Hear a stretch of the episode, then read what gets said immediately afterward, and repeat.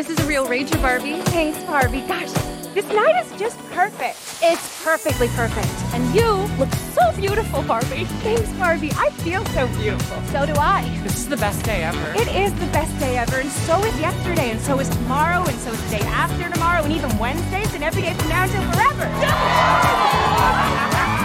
Do you guys ever think about dying? I don't know why I just said that.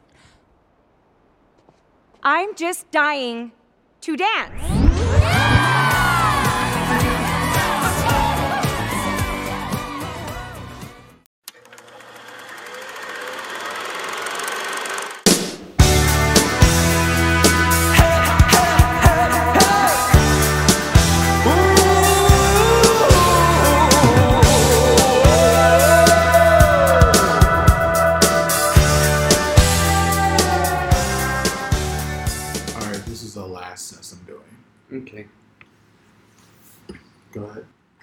Out of things to talk about because you've been. You're good.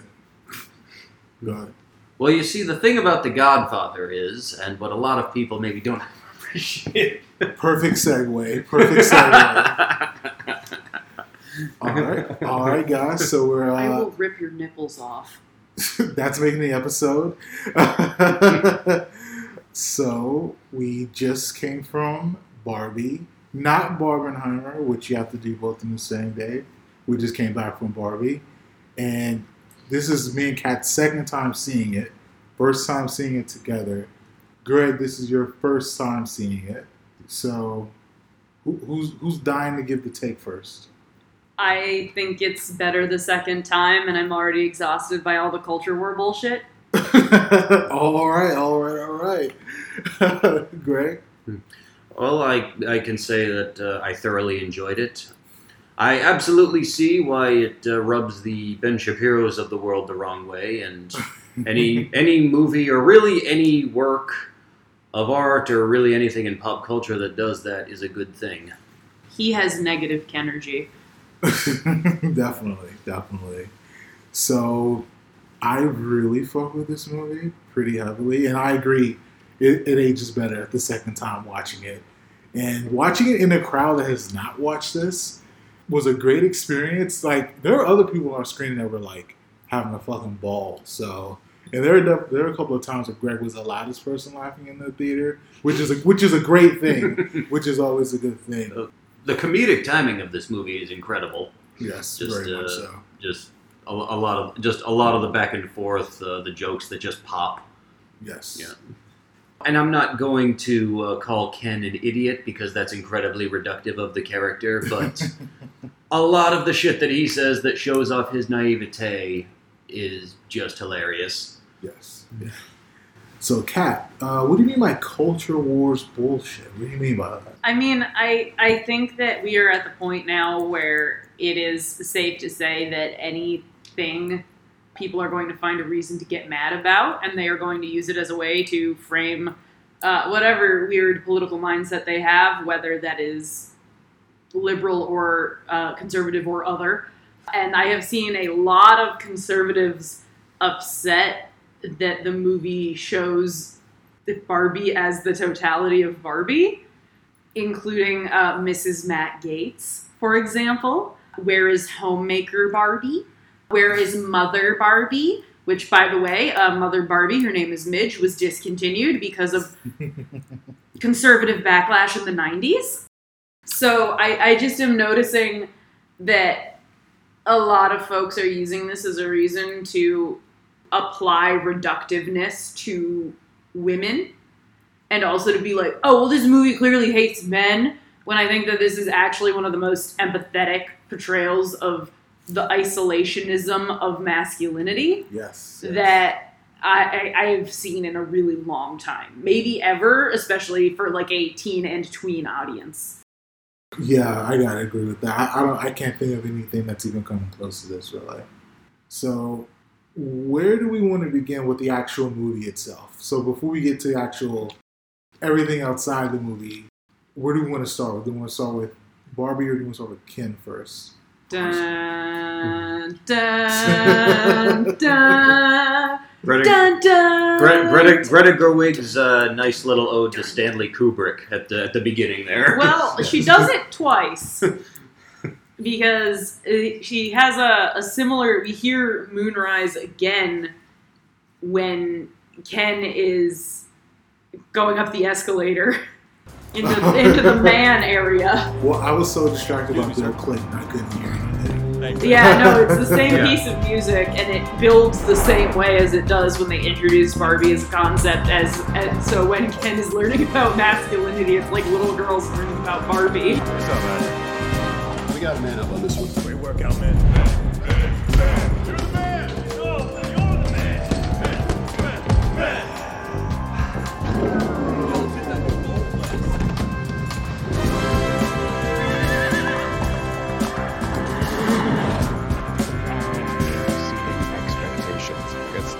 So I'm not worried about it. Not now, Margaret. Let's shake on this. We're gonna make a lot of money. We're officially important.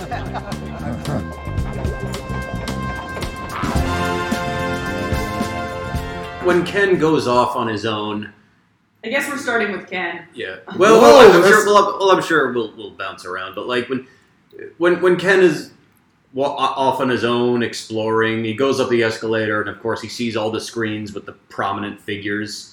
Um, they very, very specifically made Ronald Reagan one of the people that he takes inspiration from, which.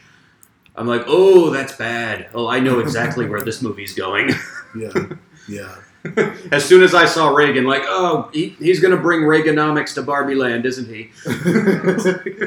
so, in the middle of watching this the second time, it really hit me how much I appreciate Gosling's career.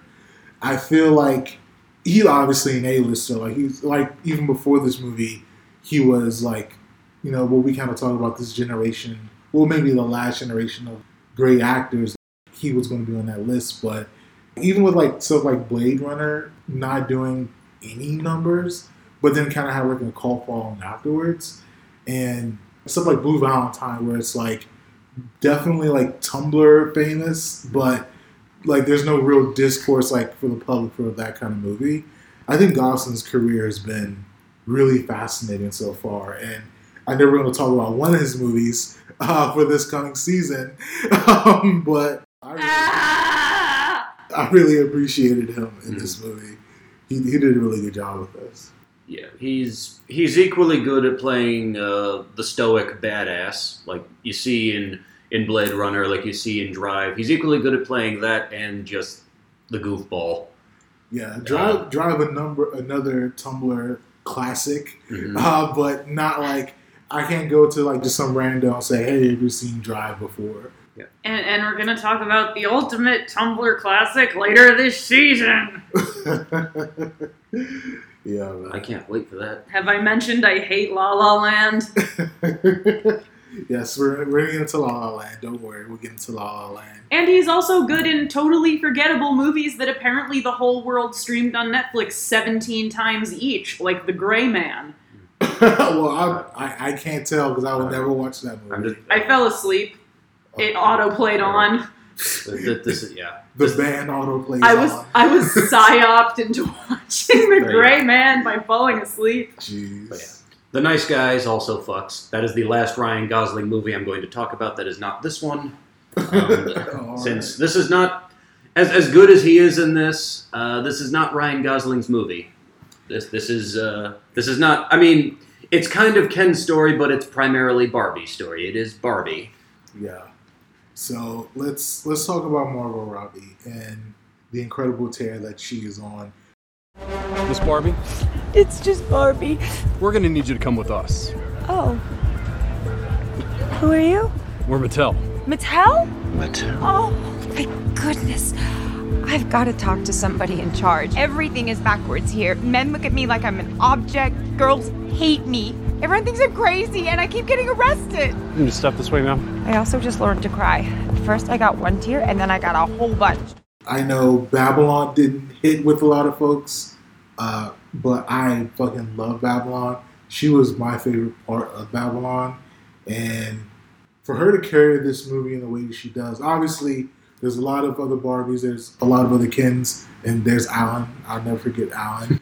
um, I I think that her career is something that is blossoming into something pretty spectacular, and I, I'm really glad that even from like starting from uh, Wolf of Wall Street to where her career really could have been relegated to hot blonde, but she's actually exceeded well beyond that.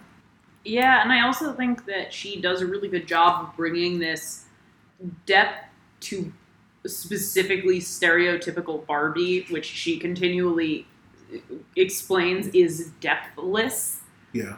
that does not feel fake or preachy in in a way that any anything else does. Like Barbie Land inherently feels like it is made of cardboard and plastic because it is Yeah. but she is able to bring this depth that fits right in with that, but also does not feel unnatural it to the character. It actually feels like there is a character there, even though she is not President Barbie or Spaceman Barbie or Pilot Barbie.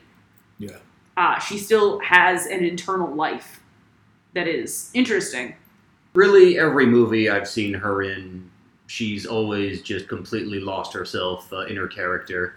Whether you know whether it's uh, Harley Quinn or Tonya Harding or even her that I think that one scene she has in Asteroid City, she's just incredible in everything. And She cleans the floor with that scene. I love that scene. yeah, absolutely. Yes, absolutely. I know a lot of people are clamoring and giving big praise to Gosling, and I've seen even some folks say that he kind of steals the movie, but I wouldn't necessarily agree with that. I think because he has much more comedic pieces, it's a lot easier to be on the fun side of his journey. But I think Margot is so deep with her character that she she balances the funny as well as the, the dark side of, of her Barbie. Yeah, I also think that if you're really coming into my home and telling me that a Ken stole the Barbie movie from Barbie, exactly. I'm gonna naturally and organically have some follow up questions. I think that Ken spends most of the movie having fun, whereas Barbie spends most of the movie suffering. More, Yes. more, more, more or less. So just like these, the emotions that they're going through for the majority of the movie are just kind of hitting different wavelengths. Like Margot Robbie is stealing the show as the suffering Barbie, yeah. whereas what, watching watching Ryan Gosling just be an absolute goofball the whole time you know that that's just you know registering the part of oh yeah he's having i can tell that he's having fun Yeah. Yeah. So I did order my I am Kenough Sherpa fleece, and I live in San Antonio, which was a uh, bright idea by me. Um, so the one day that it dips below 60, I will be prepared. I will still be hot, but I'll be prepared. So you you will be warm enough. yes, yeah absolutely. yeah I'll, I'll yeah. yeah I'll, I'll make i'll make sure to get that as well it'll go well with the um i am become death in the barbie font shirt that i also want to get so those would be the first two pieces of pink wear that you Yeah. j- So I so just full disclosure. Uh, when we went to see this movie, I do not own any articles of clothing that are pink. Like I show, I I showed up, black jeans, a uh, pitter patter, let's get at her, Letterkenny T-shirt, and a Seattle Mariners baseball cap. I.e., the kind of outfit that I wear in my everyday life most days. um, Every- everyday Ken, everyday yeah. Ken. All right. What are some other pieces of the film that you guys appreciate Helen Mirren. as a narrator? She is so fucking good, and she's very funny, and she's very sharp, and it all delivered with this detachment of a narrator that also has a, a huge wink. Yeah. There is a cut scene that I have not seen because it's not available yet, but I have seen storyboarded where apparently she would be in uh, in a scene like David Attenborough doing a nature documentary, Okay. and apparently it is filmed and out there. We just haven't gotten it yet. So bring back the DVD bonus features because we deserve that. Well, they did announce that the 4K is releasing. I don't know the actual date. Yo, yo, yo. Uh, quick note uh, as of Wednesday, September 20th, the 4K version of Barbie is set to release February 29th of 2024. So it'll be a little bit more time before we see those deleted scenes. However, you still can catch Barbie in theaters or stream it VOD. Back to the show. The deleted scenes are going to be a part of the 4K release at least, so those will hit the interwebs. I'm fairly certain uh, when actual releases. So, but Greg, what about you? What's on us about the movie? Appreciate it. Just after admiring how uh, how what a brilliant satire the movie was, um, just cutting through themes of uh, patriarchy and privilege, because Barbie Barbie is a very well-meaning person who, through no fault of her own, is in a position of privilege, and the movie is effectively about her navigating basically navigating through everything she's known when she discovers how shitty the real world is um, Yeah. to be like i just want to help people and the people that she's supposedly helping are like thanks for nothing Yeah. yeah Yeah, but also I think that there is this like fear and annoyance of like, oh, she is self conscious for the first time because this is the first time that she hasn't been surrounded by a supportive environment. But also, there is so much privilege there because she is a white, blonde, conventionally attractive Barbie. Yeah. I don't think Christie or Teresa would be treated mm-hmm. nearly so well. Mm-hmm. I think that is a thing that she realizes in addition to wait, I thought we solved racism and sexism and homophobia and everything in Barbie land. yeah. Yeah. and and and in barbie land they absolutely did for for the barbies the, the, yeah the uh, the the the, the Kens um, un, unfortunately we find out very early on don't have lives of their own outside of Barbies. Um, uh, Where like- do the Kens go? I don't know. Yeah. I do think my favorite joke on the rewatch, and there are so many that are so good, but is when they get to Venice Beach and and they have the ad for the Miss Universe pageant. And Barbie goes, "Look at the Supreme Court," and Ken very earnestly goes, "Wow, they're so smart." yeah. And just that delivery sent me. I, I don't think there's going to be a funnier movie this year. Like this is, I think this is going to be the funniest movie that we get. I, I, I'm hard pressed to imagine a movie released this year that's going to cut as close to the bone as this one does. Yeah, Um, absolutely, absolutely. I think my favorite part of this was I actually I on my first viewing I didn't know that there was a trans woman that was playing a Barbie. Like, and we kind of talked about the intersectionality of the movie to where it's this it, it is the standard. It's not like abnormal. And I like had to look at Twitter fodder around the, the trans woman to even know like, oh, there was a trans actor. Yeah, she's local. Oh, she's from Massachusetts. Yeah. Oh, shout out to her. Shout Yeah. Shout out to Dr. Barbie. yeah, yeah, she Yeah, was. I, yeah. I I would not have known she was trans uh, unless someone pointed it out. And it doesn't matter it because doesn't- all Barbies are Barbie in Barbie Yes, land. Yes. There it is. There it Yes. is. Yes. So Trans women are women, and all Barbies are Barbies. there it is. There it is. So everyone is picking their favorites character or favorite Barbie or Ken. So I'm gonna put you guys on the spot. Who's your favorite Barbie? Well, who's your favorite person in Barbie Land? Favorite toy Barbie Land? Mm. Well, I identify with Alan. Uh, just, Ah. just, ju- just as far, just as far as being so sick of every of the bullshit of all, the, of all these supposed uh, guys who fancy themselves as alpha males, and Alan is like, "You guys are fucking idiots. Get me, get, a, get away from me." yes. But uh, so yeah, uh, favorite character in Barbie Land is Alan. Actually, I think he's mine too. I love the idea that there's someone who observes everything, but is not necessarily of it. Even though, like, obviously, like he's a guy, he can he can fit Ken's clothes, but like he he actively is rejecting the bullshit, and so I think there's a real coolness to that. There's only one Alan, and uh, unlike Ken, there is actual evidence that he has fucked a woman. Since, I, he, since I've, I've been told of the lore that he's the one who impregnated Midge. And all Ken's clothes fit him, and his hobby is throwing dinner parties. What more could you want in a man, truly? And he, he has a sick pink jumper. He does, yeah. I think that mine is probably uh, the throwaway joke of Sugar's daddy Ken. Uh, first of all, because somewhere in a deep cosmic part of my soul, I remember that doll. yeah, But additionally, just like he seems so offended. Yeah, that when they're like, "Yeah, that's Sugar Daddy Ken," and he's like, no, "No, You- this is Sugar, and I am her daddy." Like, Words how matter. dare you? yes, words Uh, matter. Yes, He is just so indignant.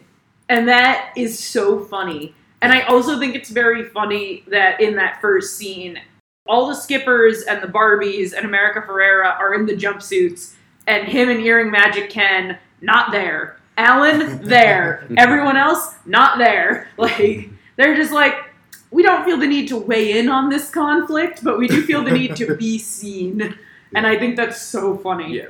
Those Kens are basically uh, they're basically the equivalent of, let's say, politicians who claim to be for underprivileged people but don't actually do anything to help them. I also think it's very funny when Will Ferrell comes out of the treehouse at the end and he just looks over at pregnant Midge and screams. Oh, like, ah, oh, thought we discontinued continued you. her. You- you- Call me mother. I no. the Mattel board, like Will Ferrell and all the uh, you know the CEO and the CFO, all those guys.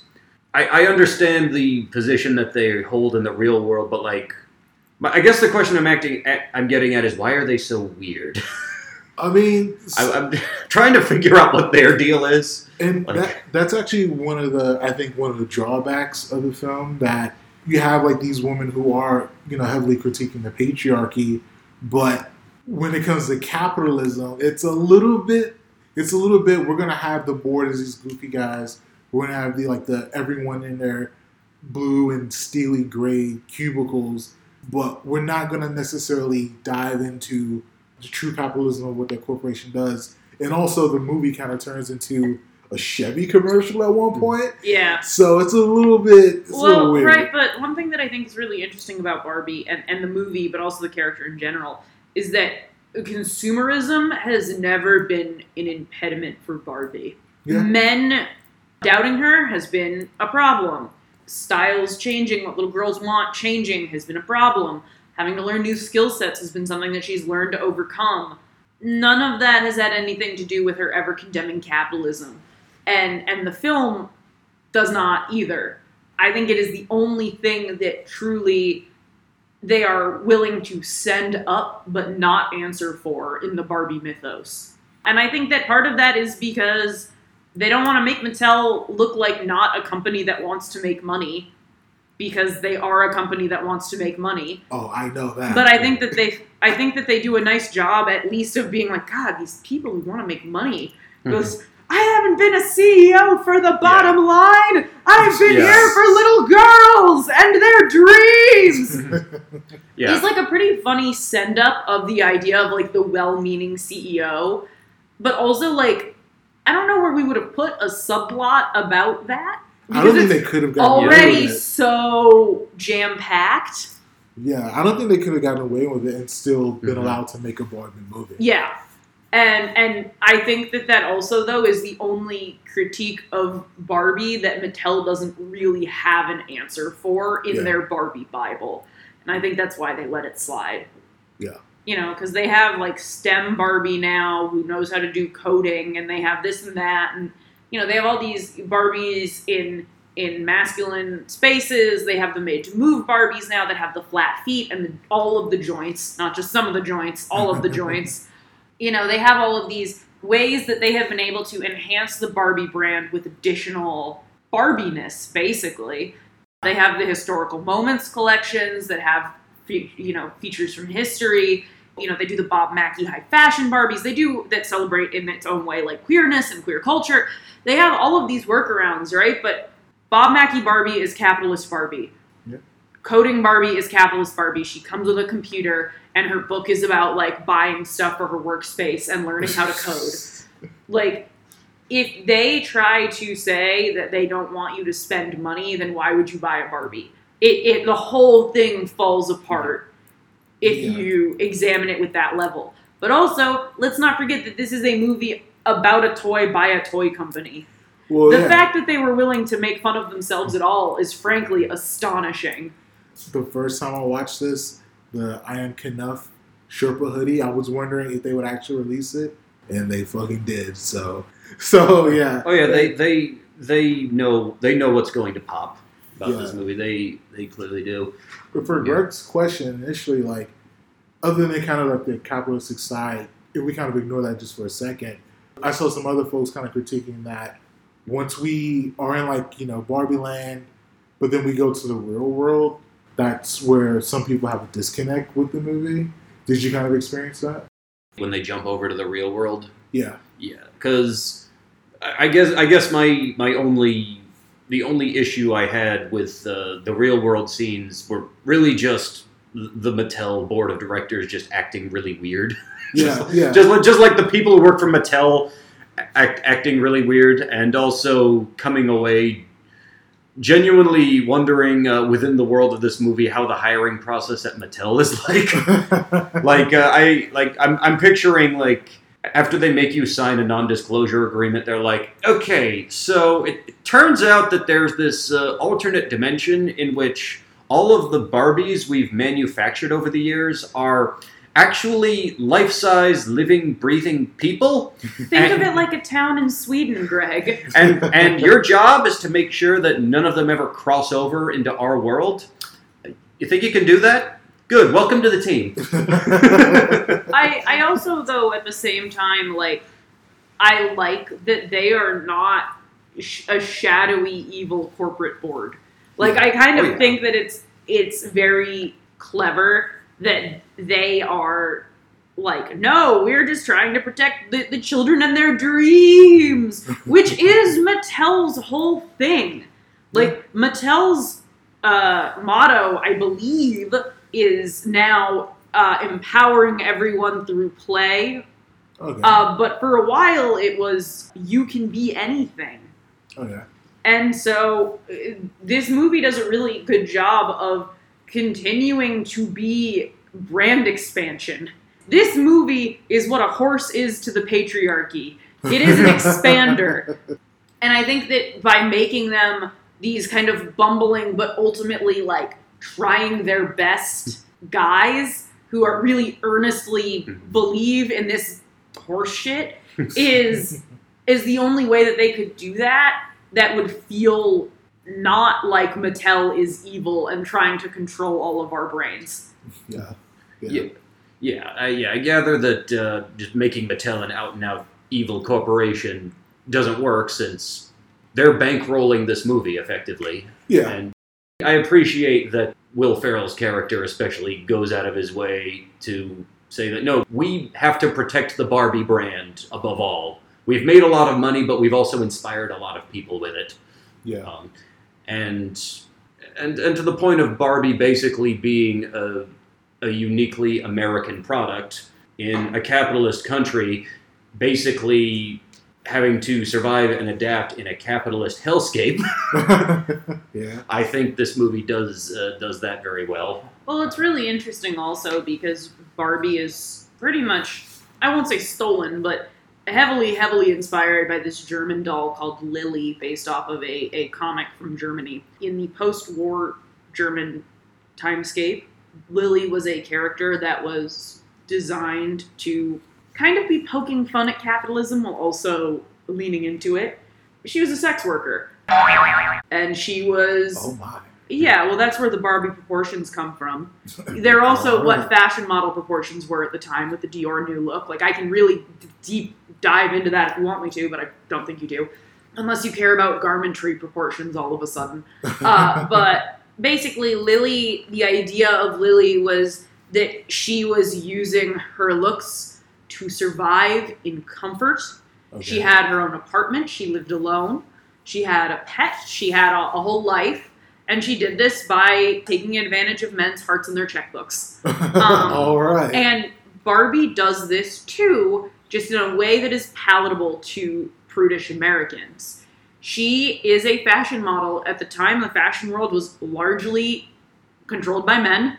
She didn't even become a designer herself until five years after she came out. oh wow. So Barbie has always been a palatable version of a woman surviving in a capitalist hellscape, which in and of itself is kind of revolutionary Yeah. on her own. It is her dream house. She went to the moon before women could have credit cards. She was president before women could own their own homes without a male co-signer. Like there is a lot of stuff that Barbie kind of blew the doors off of. And that is positive, but at the same time, she is shaped the way she's shaped, although she's shaped differently now. There are other Barbies, and they're all Barbie, and they're all shaped differently, and that's cool. Barbie was the first female NASCAR driver. I think that one's pretty cool. Hmm. But it also shows you that, like, they're really protective over this idea that wasn't even theirs in the first place, Yeah. which is perhaps the most capitalist thing of all. There's no way that this could be overtly an anti capitalist movie, but I do think that by reading into a lot of the historical context of the character, the creator, the fact that Ruth Handler, who was the head of and founder of Mattel, uh, did a bunch of tax fraud, uh, is in its own way supporting at least a further analysis of capitalism, but I don't think it can come right out and say in the text like don't buy the fucking doll. Absolutely, like, yes, it cannot do that. Don't don't uh, spend money on the merch for this movie that is going to be flying off the shelves. A lot a lot of people, for good reasons, but for also bullshit reasons, do like to throw out the saying there is no ethical consumption under capitalism, and I think that this movie does sort of examine that ideal uh, very closely and very well. Yeah. By its existence, like we're going to have Barbie in our mindset. Little girls, young, young, very young women are going to want to buy Barbies. I'm going to want to buy I'm Kenough stripper hoodies. living in San Antonio, Texas, where it's 100 degrees right now. So I mean, it's, it's going to happen. So you know, Yeah, yeah, that uh, that that Barbie that America Ferrera's character pitches at the end, who's just uh, who's just a regular woman who has kind of a nice day.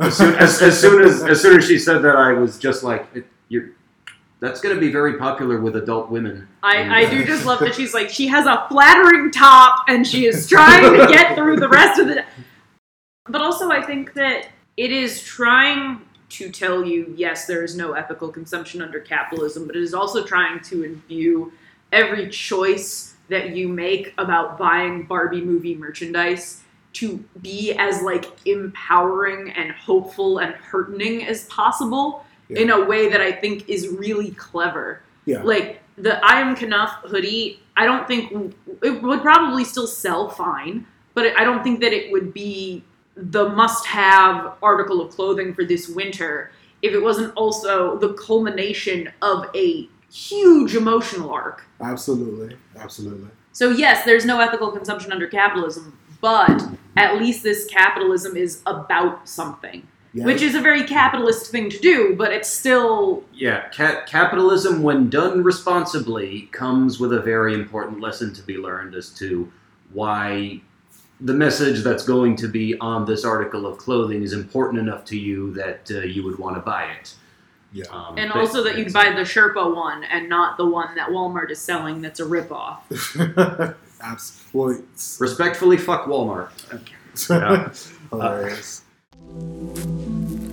What up, you mutant miscreants? It is I, Oroku Saki, aka The Shredder, here to tell you about the Shredhead podcast, starring me, the Shredder, and my best friend, my main brain, the brains of the outfit I'm talking about, Krang. Krang is there. He's my producer. We have a podcast. It's utterly ridiculous. It's an insane premise. Uh, to top it all off, I I haven't even seen the Ninja Turtles in years, but we're primarily talking about hoops. Yes, the national, the national BA, the W national BA. Um, the- oh damn it! I've run into the lyrics. I'm sorry, but just check out the Shredhead podcast. It's me. It's Krang. It's crazy. Uh, so another, I don't want to say necessarily critique, but I think one of the most interesting scenes in the film is the Amer- America Ferrera monologue. It is literally impossible to be a woman. You are so beautiful and so smart, and it kills me that you don't think you're good enough. Like, we have to always be extraordinary. But somehow we're always doing it wrong. Like you have to be thin, but not too thin. And you can never say you want to be thin. You have to say you want to be healthy, but also you have to be thin. You have to have money, but you can't ask for money because that's crass. You have to be a boss, but you can't be mean. You have to lead, but you can't squash other people's ideas. You're supposed to love being a mother, but don't talk about your kids all the damn time. You have to be a career woman, but also always be looking out for other people. You have to answer for men's bad behavior, which is insane, but if you point that out, you're accused of complaining. You're supposed to stay pretty for men, but not so pretty that you tempt them too much or that you threaten other women because you're supposed to be a part of the sisterhood, but always stand out and always be grateful. But never forget that the system is rigged, so find a way to acknowledge that, but also always be grateful. You have to never get old, never be rude, never show off, never be selfish, never fall down, never fail, never show fear, never get out of line. It's too hard, it's too contradictory, and nobody gives you a medal or says thank you. And it turns out, in fact, that not only are you doing everything wrong, but also everything is your fault.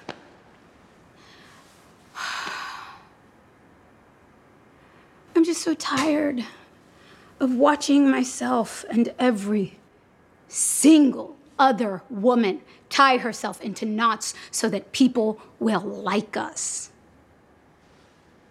I know some people that they said that that piece kind of, even though the messaging was good, it took them out of the film, but uh, because it kind of like just slowed the movie down, maybe too much for their their kind of taste. But I actually thought that it was really vital to have this big movie with these big laughs. But sometimes you have to ground it and just kind of just let it out what the actual theory of what you want to talk about is. And I thought it was kind of a genius clear out that they gave her. I agree, and I also wonder how many of those people see Barbie as an adult woman. Because mm. I think even though she is a kid's toy and most kids' toys are of kids, a lot of people put Barbie in that same box. I've heard a lot of complaints about, oh, well, like, if you have to explain it that much to Barbie, and it's like, well, yeah, Barbie's an adult woman, but she's never like been exposed to this before. Yeah. That doesn't make her less of an adult woman with complex and valid feelings. And also, like, it's validating what every other person in that room is feeling. Yeah. It's not necessarily for Barbie. It's really for her daughter. And that Yeah. the movie is about their relationship as well. And Barbie just happens to fit into that Yeah. like I don't know, man. I'm sorry if you can't handle tonal transitions. like I don't really know how to say that without sounding like a total dick, but like it this is a movie about complex things with multiple tonal set pieces. Yeah. Because I would argue that the the very end of the movie with when Ruth comes back is tonally even darker than that. It is. And I don't know if people do they have a problem with that because Barbie Yeah. shouldn't be sad. Like I, I would say the same people that have a problem with the, the monologue have a problem with that scene also. I've also heard a lot of people lampooning the line mothers stand still so their daughters can see how far they come and uh, they've come and i get it on the one hand uh, on the other hand i'd say ask your mother if your mother doesn't know what they're talking about ask your grandmother but additionally i think that a lot of it is not necessarily that the mothers stop as much as they are stopped Yeah. You know, can women really have it all? Was a question introduced roughly around the same time as Barbie. Yes. And we are still asking that question. Yes. So it's not necessarily about like, can you do it? Because it's it's probably theoretically, technically possible, but that ties in so much to what the monologue is. Yeah. So that line doesn't land if that monologue doesn't happen. Mm, yeah. Because you are seeing someone who isn't even like a single mother. She's got a husband. They seem to own a home. They have a brand new Chevy. They, you know, they have all this stuff. She's got a full time job. She had a close relationship with her daughter. She has time to make her own art. Like, she can invest in her hobbies. That she is still having this societal problem. Yep. Yes. Yeah. Within that character's uh, arc, what we've seen from her and how they've established her relationship with her daughter and with Barbie, that monologue just read to me as someone who has just had enough of this bullshit. who, as, some, as someone who's just like, I have been trying so hard and am just so goddamn depressed and have had enough of this shit and this wonderful place that should be everything I imagined a Barbie world should be, which is being tainted by Ken discovering what patriarchy is literally from a junior high school library. So he effectively has a junior high school understanding of what patriarchy is Yeah. and just being like, God, I, I am I am sick of this shit and this this this and this. And to Kat's point, the idea that even though like she is laying it out pretty directly, if you're already sensitive to what she's talking about, yeah, it's it's not gonna necessarily resonate with you, but it's not for that group. It's Mhm. for everyone else. But also it's for the women who don't, for whatever reason, maybe they don't feel other women actually feel the same way that they do.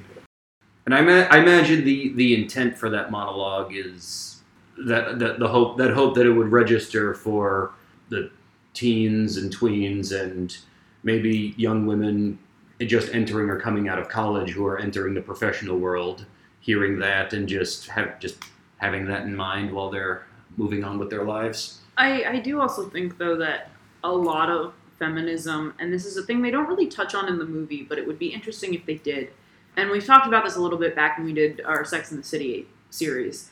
Is the idea that like so much of feminism is baked into only one woman can make it. Yeah. I am wondering if some of the backlash to this is chafing at those two sentiments, right? Because a lot of women are socialized to believe that once I make it, I gotta secure what's mine and that's it. Yeah. And that's not anybody's fault. It's just, you know, the fact that women, regardless of color or size or background, are still considered diversity hires Yeah. by a lot of companies. It says that, you know, oh, I'm a quota, and when the quota is filled, that's, That's it. it. And there's there's nothing else for me or, or for me to do. Yeah. And so I do think that some of it is also people going, yeah, yeah, it's all well and good to say that, you know, we we can work together and we can do this and, and bring optimism with you, but also, you know, have you have to do all these things. But like that might still not be enough. And it might not be, but at least acknowledging all of that and giving it a name, I think is important. I also understand though why it may chafe. Yeah. And that's why we have to give uh, the Kens such an uphill battle to obtain that level of, uh, yeah. Because in, in Barbie world, Kens are the diversity hires. So speaking of Kens, and speaking of their place in this movie, obviously there's rumbles of should we get a sequel? And every every movie that's been successful for whatever for whatever reason, this question always comes up. So do we need and do we want Barbie Part Two Electric Boogaloo? If they were to do a second part of Barbie, I would not want it to be about a Barbie or a Ken. I think that they do a decent job of acknowledging, like, Skipper, for example. But I would really maybe like a movie about Skipper because Skipper is very present in all the Barbie mythology. So is Kelly.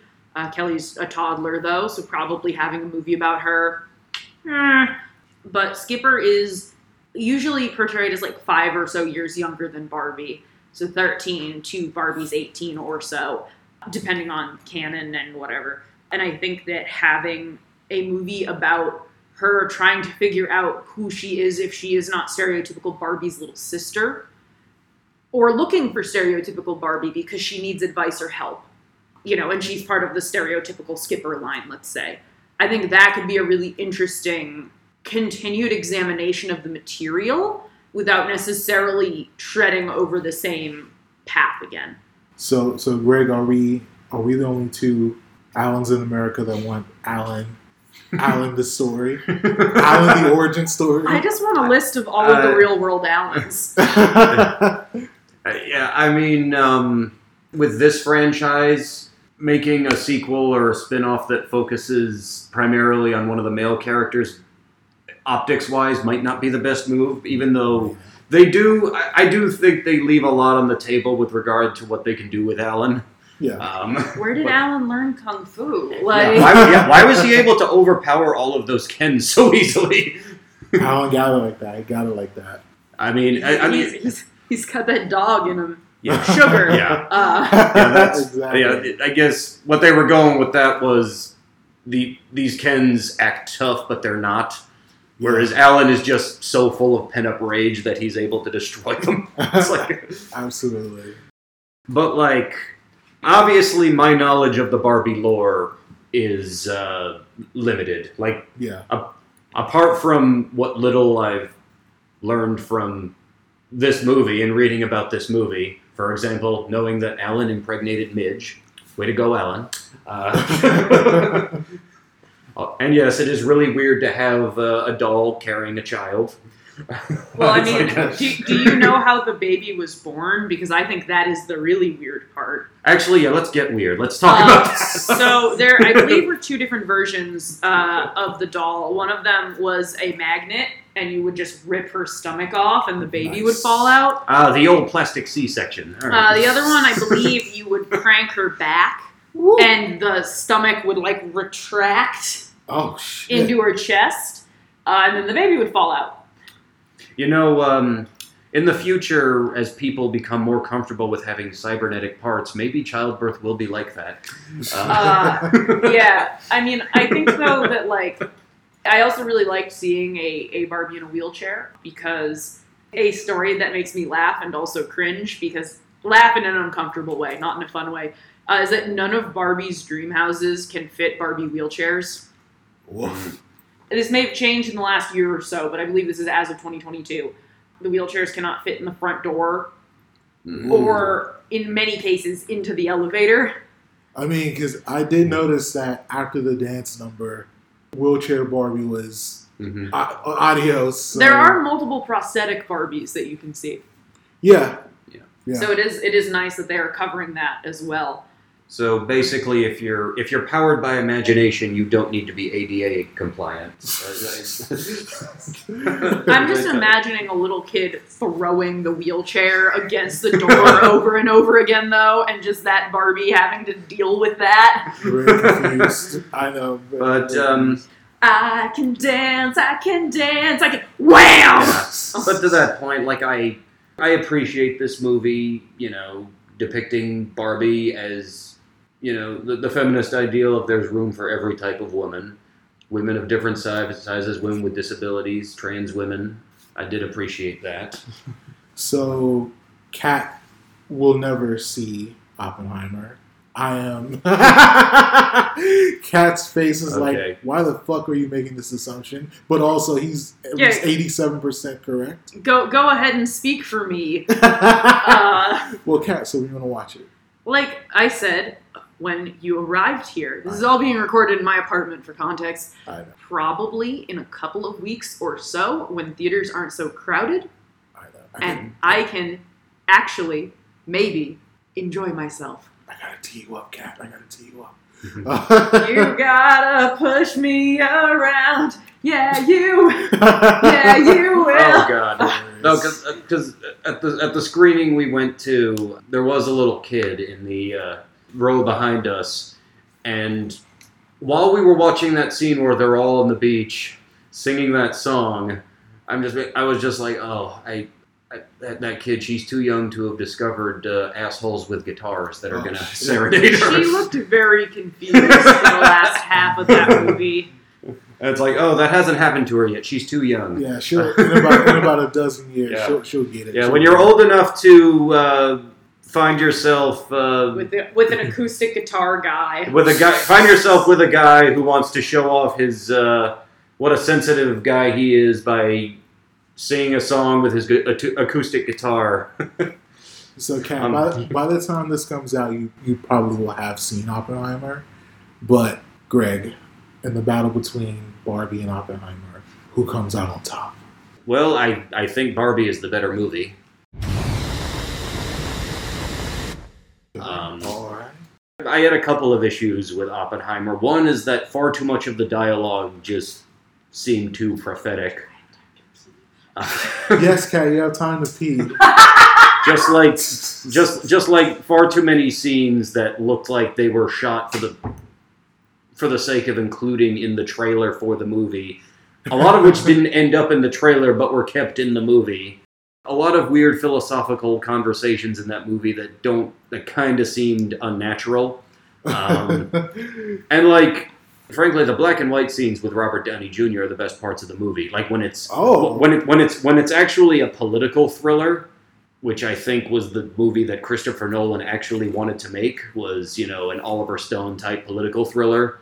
You know, I mean, di- Jake- diving diving diving into the life of this uh, alleged commie. I mean, JFK was definitely Oh yeah, I, I yeah, I absolutely, I can absolutely see the JFK influence in this movie. The different film stocks uh, being one of them. Um, Yeah. That and also, uh, I've kind of softened on this, but like selling the harrowing consequences of the Manhattan Project.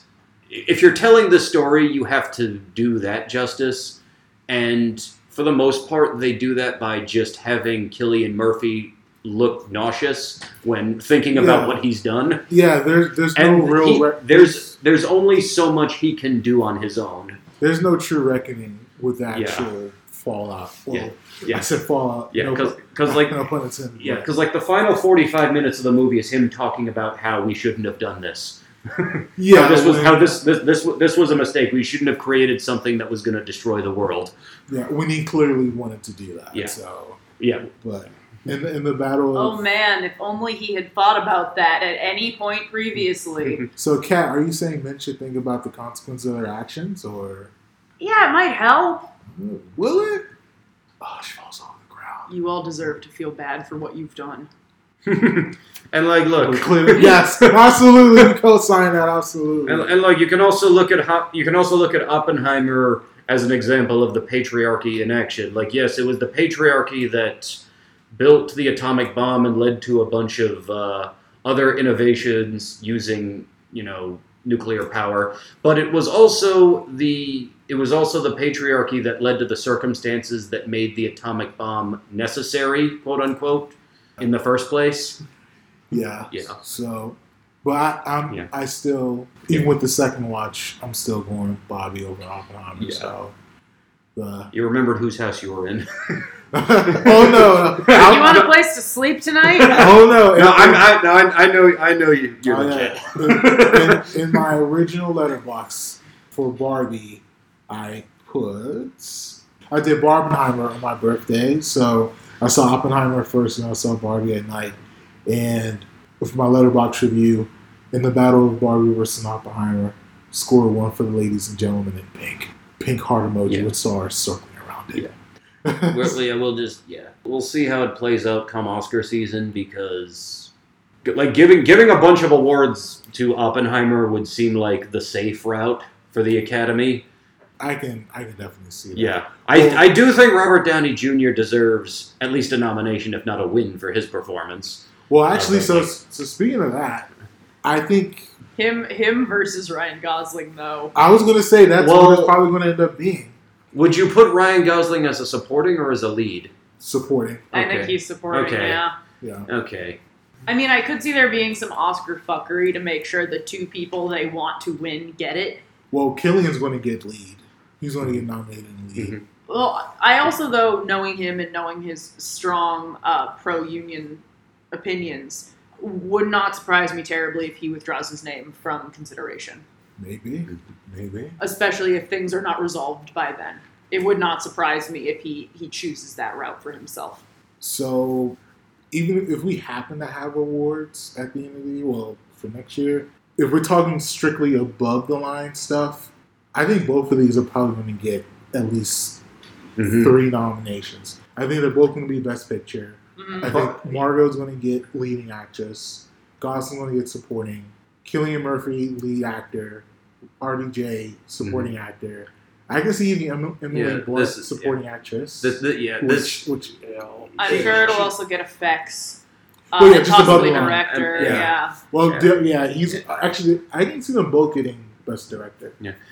Um, well, also though, I do think it's worth reminding everybody that most of the Academy is white men mhm. uh, of a certain age, uh, and I will be interested to see how that impacts that. Yeah. Because white men of a certain age love stories about World War II. Yeah. Oh, this is gonna. This Oppenheimer's gonna do crazy at the awards. Barbie, like Barbie, absolutely deserves all the awards for set design and costumes. Like, it, it fucking ruled in those categories. Maybe, maybe not best original song.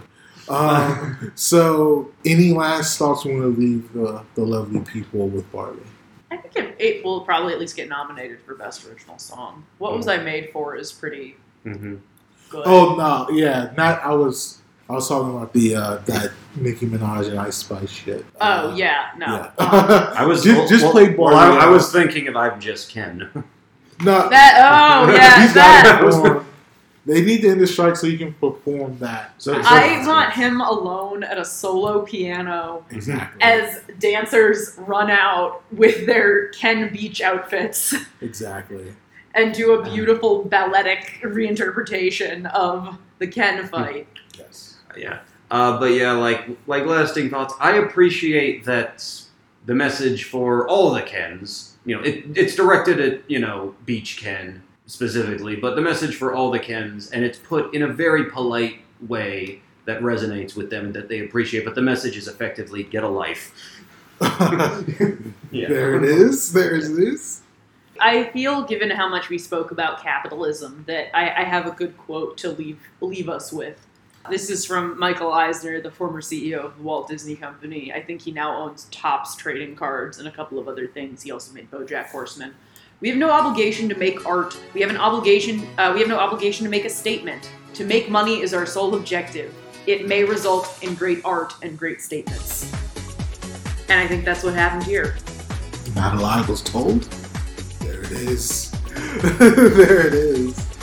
And uh, yeah, and we'll um, we'll remember that because I'm looking at Mattel's uh, other upcoming projects when they release Hot Wheels and American Girl and Magic Eight Ball Can't wait for Barney. and Barney and Polly Pocket. These are all projects in development. Rock'em Sock'em Robots. Lena Dunham presents Polly Pocket. Oh, no. Yeah, Jeez. the Mattel Cinematic Universe is uh, off and running.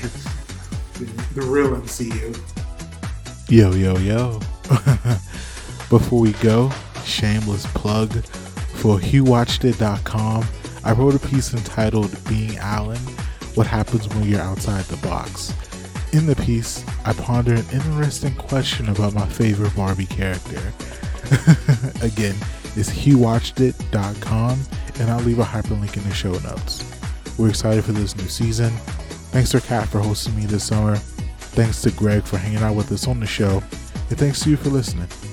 Love you. Peace. Bye. If you've enjoyed the episode, please subscribe, rate us five stars, leave a review, and tell a friend to tell a friend. Follow Kat at Ketchinetti on X, Instagram, and Letterboxd. Follow Marcus at Showin' Mad Love, S H O W I N M A D L O V on X and Letterboxd. Follow the show at Kat and Marc on X. This podcast is executive produced by Kellen Conley and Eric Greenlee. Thanks for listening. We should do this again sometime. This is a hyphen podcast production. You not entertained?